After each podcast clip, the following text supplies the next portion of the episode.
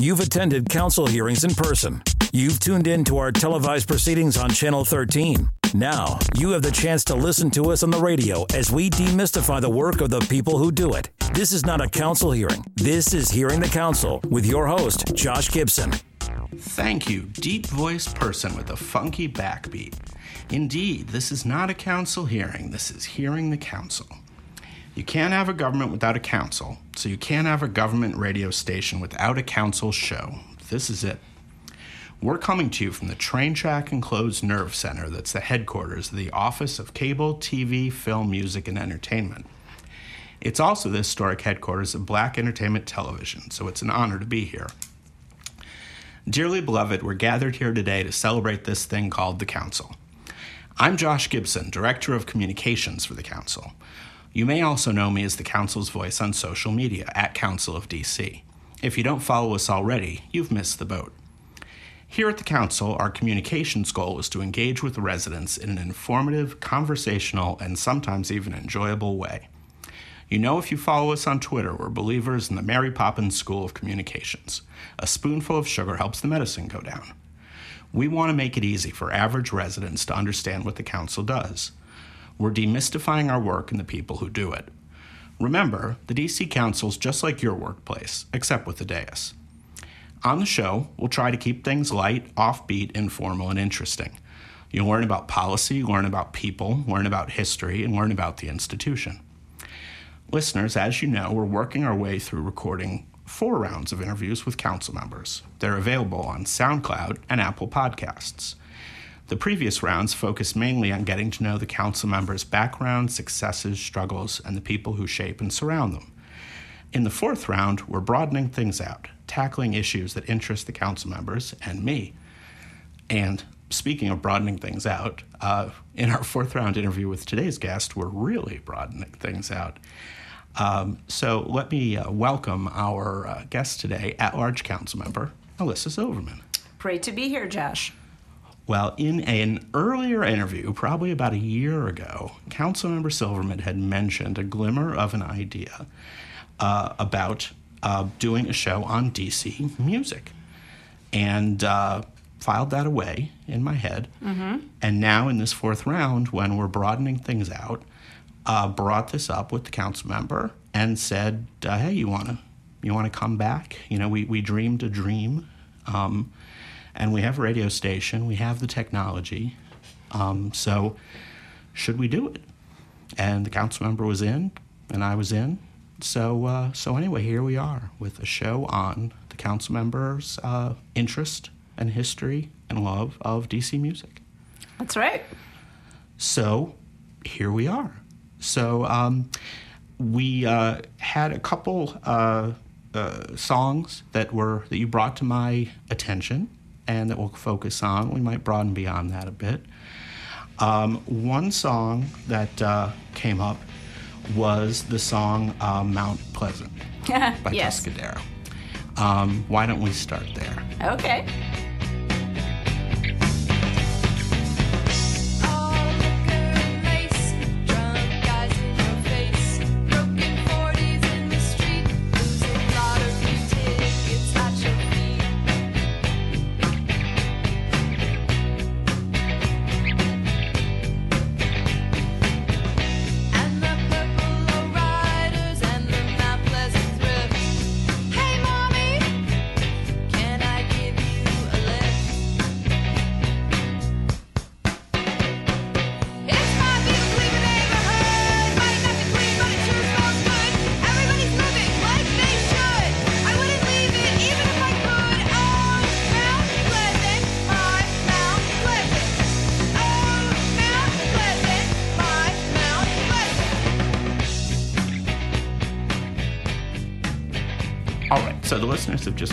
The song. So why don't you tell me a bit about the song, uh, the genre, and uh, why this matters to you? This song was played, I think, at every house party that I went to in Mount Pleasant circa 1998 maybe um, so i chose this song josh just it, it uh, evokes a certain time of my life and a certain time of the neighborhood. So it is a song about mount pleasant and about mount pleasant street uh, in the 90s uh, which in some ways is the same in some ways is different than it is um, now um, I don't know a ton about Tuscadero. I will be honest with you. Uh, I think they played. They were a local band. They played in the district, um, sort of part of the punk genre. Um, but it to me, it's just a, a, a certain snapshot of time of life in this city, especially for young people who are coming after college to live in a group house uh, and live in Mount Pleasant, which um, is a historically Latino neighborhood. Um, when I lived there, uh, it was post Mount Pleasant riots, uh, so in the mid to late 90s. Um, and uh, to me, this this song it just it brings me back to that time of my life. And I don't have a sense with the real estate market the way it is now. Are group houses do they exist anymore? Well, they exist, but not in Mount Pleasant. I think uh, if you were moving to the district now, you're probably living in a group house in Bloomingdale. Uh, off North Capitol Street. Um, I can tell you that I have one friend, even back in the 90s, who kept moving to group houses and then the owner would sell. Uh, I know in my case, I lived on Hobart Street.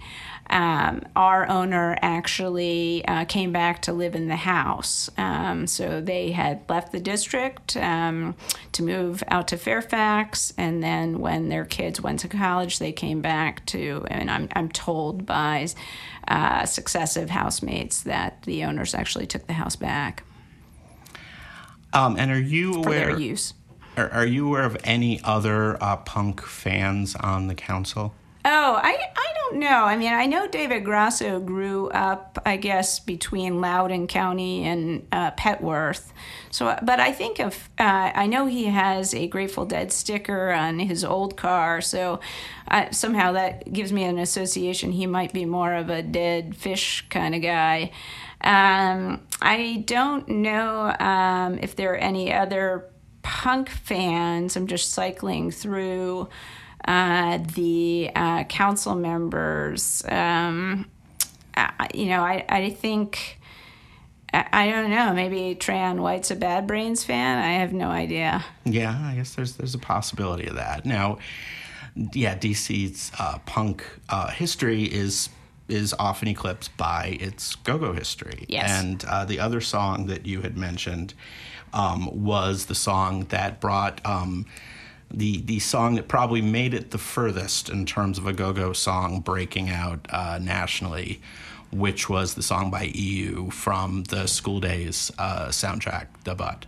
Yes. Hopefully, we aren't losing our FCC uh, license by using that word. I think that's. I think, it's, safe. allowable. It was a national hit. Uh, Yes, yes, it was. And it was Um, my introduction to go go. Um, so School Days came out, I think, in the late '80s.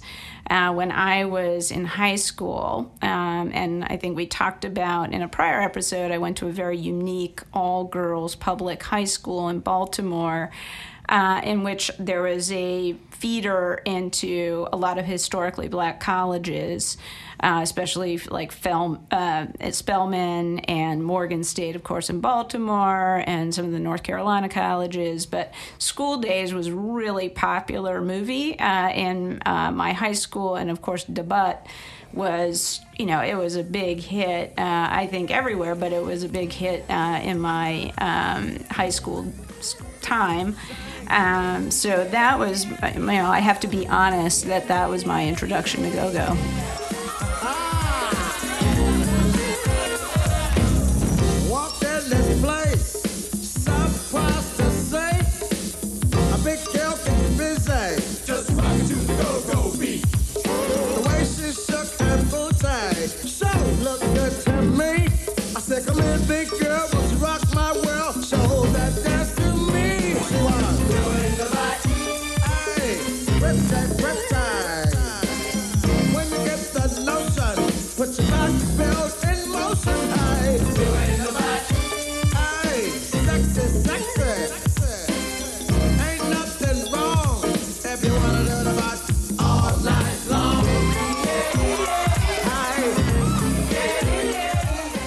I'm not sure if it was the case uh, in Baltimore. I, I grew up in Montgomery County, and it was interesting is that we were enough in uh, the DC area that we got a lot of non-school days, non-go-go uh, locally. So that was the mu- the music that we heard. We didn't realize that was DC only music, and it Right. was only when I left the area that I, you know, it's kind of like the food you grow up with. You assume everyone eats that food. That and it's you when you talk to other people, maybe of other ethnicities, you find out that not everyone eats the food you eat in your house. It's kind of the same Exactly. thing with, with the go-go Chuck music. Brown that- was introduced to me when I moved to the district, um, and introduced in a big way when I worked at City Paper. Um, you know, you I at least think of that iconic photo that Darrow Montgomery uh, has taken of Chuck Brown that you see on the mural on Georgia Avenue.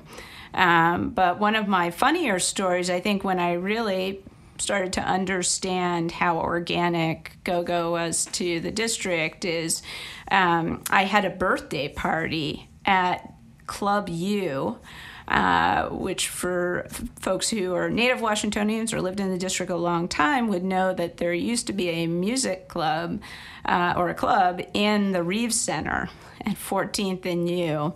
Um, and the reason why uh, I had my birthday party there is because it was like two of my favorite things. It was um, live music, and they used to have a free buffet. Uh, I think on Friday nights.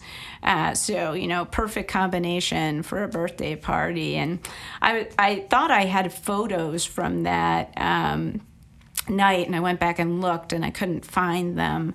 Uh, but um, it, because I was curious if we could figure out which band played that night, I couldn't figure it out.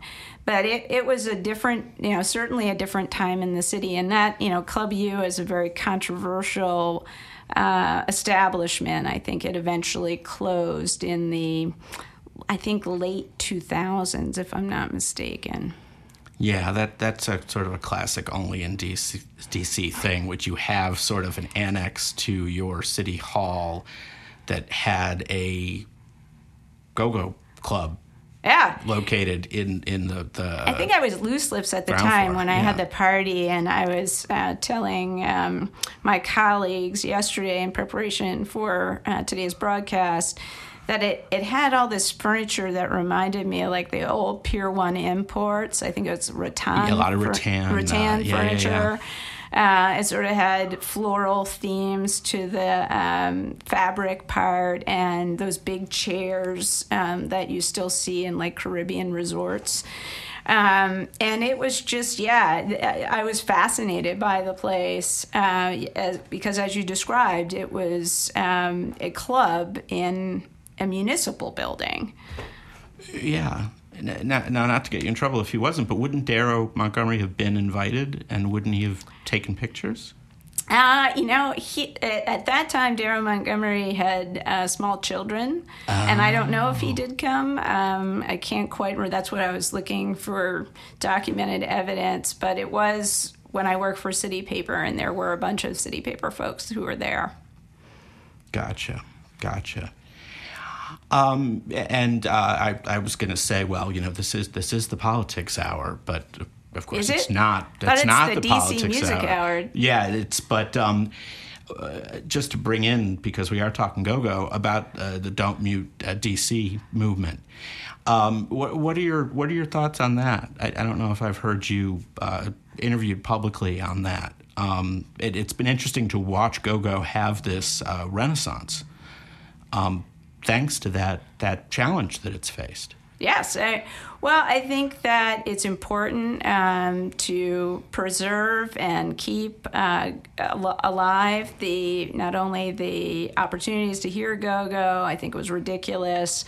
Uh, what happened at the uh, Metro PCS. Um, I mean, that has been an institution. Playing go go at the corner of Georgia and Florida is, is an institution here. It's one of the things that makes the district the district. Um, what I'm excited about is actually I met with some of the uh, activists in Don't Mute DC, and they were critical in helping us get additional funding uh, for UMC.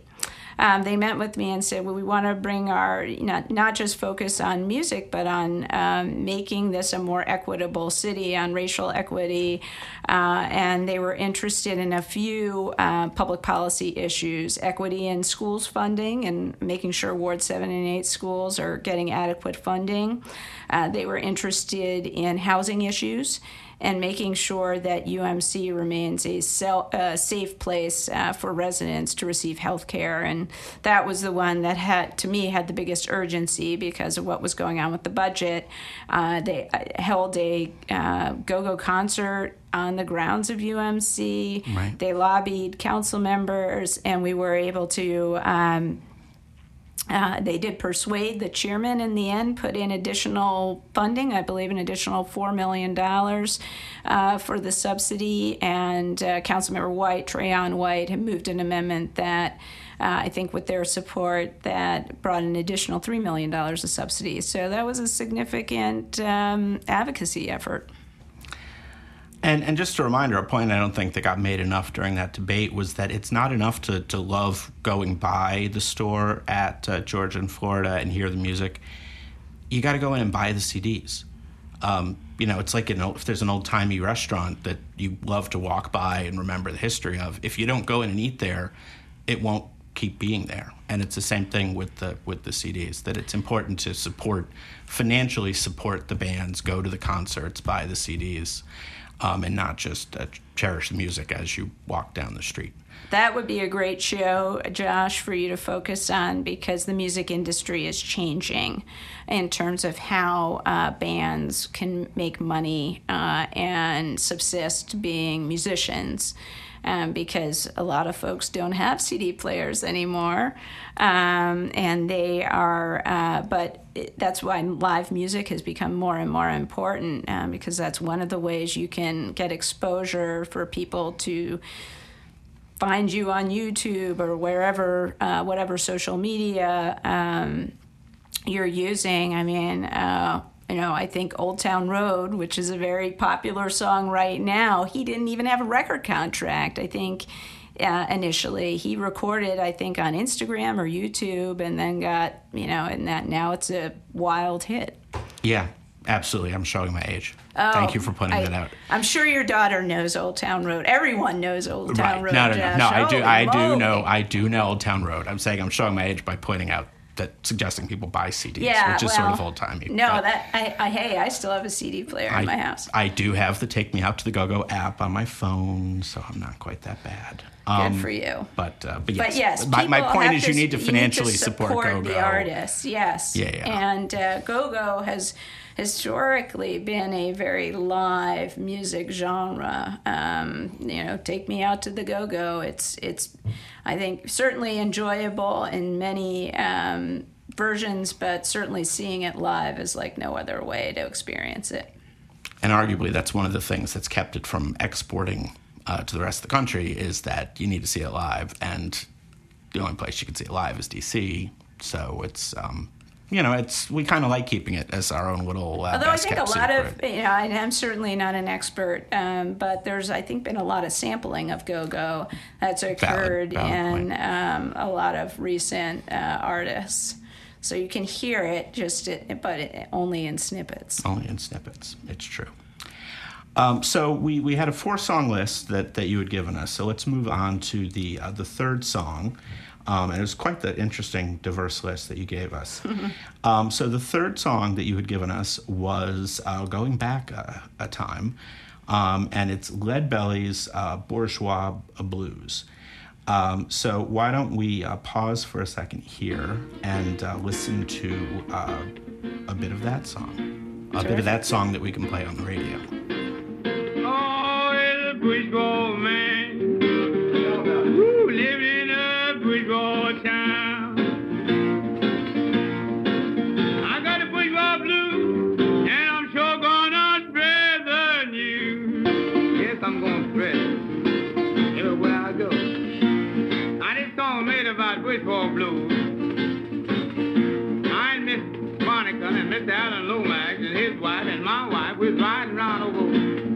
D.C. And this thing want to know about Washington, D.C., please talk to me, because I can tell you about it.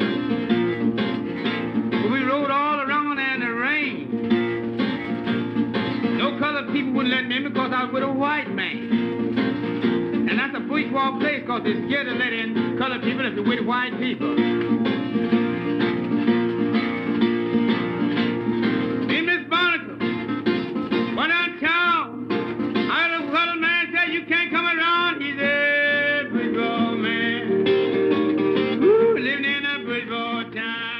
All right. So, uh, do you want to tell us a little bit about the uh, the backstory of that song? Well, I chose this song um, because I was only introduced to it a few years ago. It's actually the Smithsonian's Year of Music. I don't know if people know that. Um, and they're doing concerts all over the city uh, to celebrate music. But one of the treasures of the Smithsonian is the Folkways recordings. Uh, they have ethnomusicologists, and they've had them for a very long time, uh, you know record and uh, look at the cultural history of music. And in fact, that's the story of this song. Is that one of the most famous uh, ethnomusicologists who worked for the Smithsonian is a gentleman named Alan Lomax, and he was very interested in uh, recording, uh, especially Southern music, blues music, uh, and he brought Leadbelly, who is a famous uh, blues musician, to Washington. He brought Leadbelly here for the Folkways recordings. Um, and uh, I believe Lomax lived uh, across from the Library of Congress with his wife. He's a, a white man, and uh, Leadbelly is a black man, but Leadbelly brought his wife with him as well. And uh, Alan Lomax thought they would just stay in his apartment. Um, when they visited Washington. And the story is, and it's retold in the song, that uh, Lomax's landlord, uh, landlady, I believe it was a woman, objected. Uh, because this was in the 30s, it was the Jim Crow era, and there was segregation in Washington, D.C. Uh, and the the lyric that really stands out to me is, uh, you know, I, I, I think he says, you know, I'm telling you people, uh, don't try to find no house down in Washington D.C. It's a bourgeois town. And um, you know, given that race and housing are such big issues uh, in the present, I just thought, oh, wow, this is a really interesting song. I didn't know anything about the story behind it. Uh, but apparently, I actually there actually is a really interesting YouTube um, segment a segment on YouTube with some of with probably who the person who is the modern Alan Lomax at uh, Smithsonian, who explained that. Um, I think after they had to leave Lomax's uh, apartment, they went to a hotel um, that uh, has black guests, and that hotel wouldn't let them wouldn't let the Lomaxes stay, and it was like this whole drama of living in a segregated city. Um, and uh, yeah, I just think it's a really, you know, it's a very poignant song about a very painful part of our city's past, but I think it does speak to our present as well, and that we are still struggling with issues and the legacy of racism in housing. Um, and I just think it's just a really, it's a song that really sort of pierces you um, and kind of jolts you awake.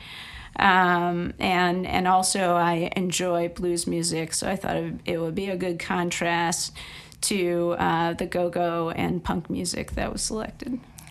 And what struck me as a social media guy is for a, a song that, that is, is from a different era, it, it had a bit of a sort of a rage tweet feel Yes. to it that you could kind of see the modern version of that of someone going into a hotel having a terrible racist experience with an awful person and then sitting down with their phone and rightfully just letting it out and just being I am in Washington D.C. and I just had the worst brutal experience with a terrible person.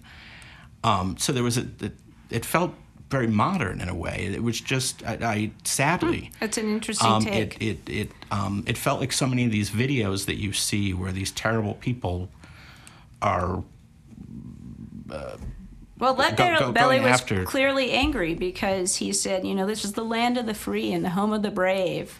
Um, yet a uh, American citizen like myself can't find a place to stay in Washington D.C. or can't be allowed to uh, stay where I want to stay, and I can't stay with my friend.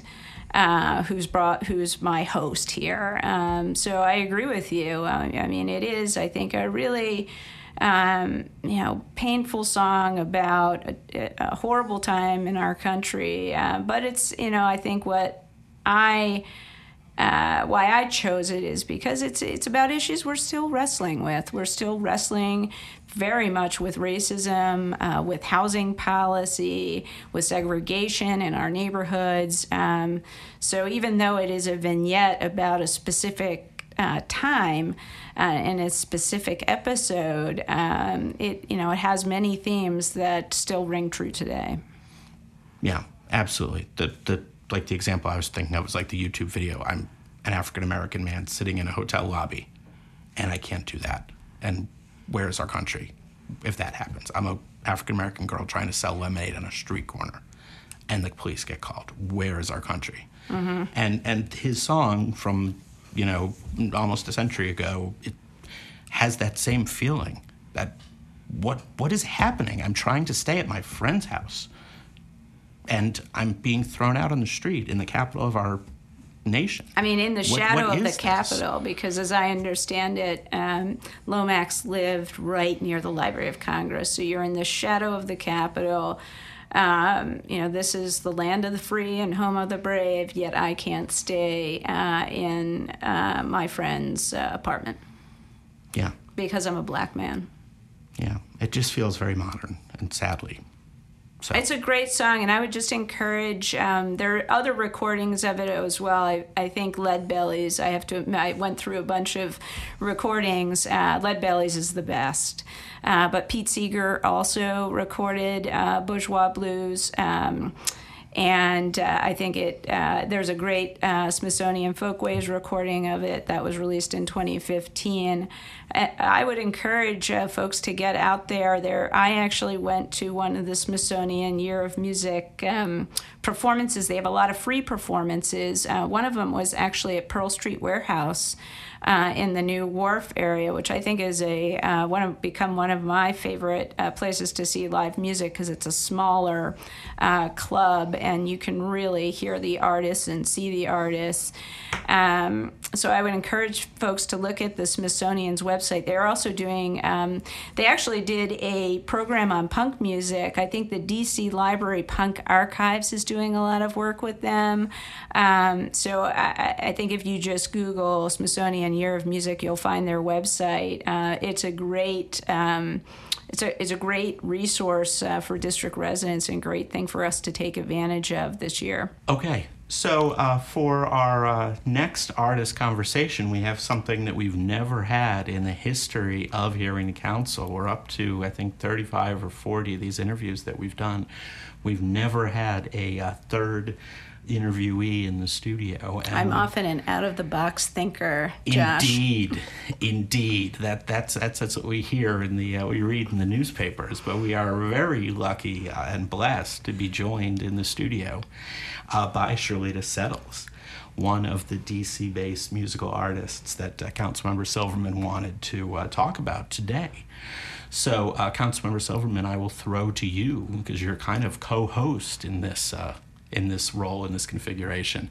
Talk to me about how you came to know about uh, um, her bio, and uh, your your uh, kind of joint story about how you guys know each other. And I, I hear there's a bit of a funny anecdote uh, in the in the works.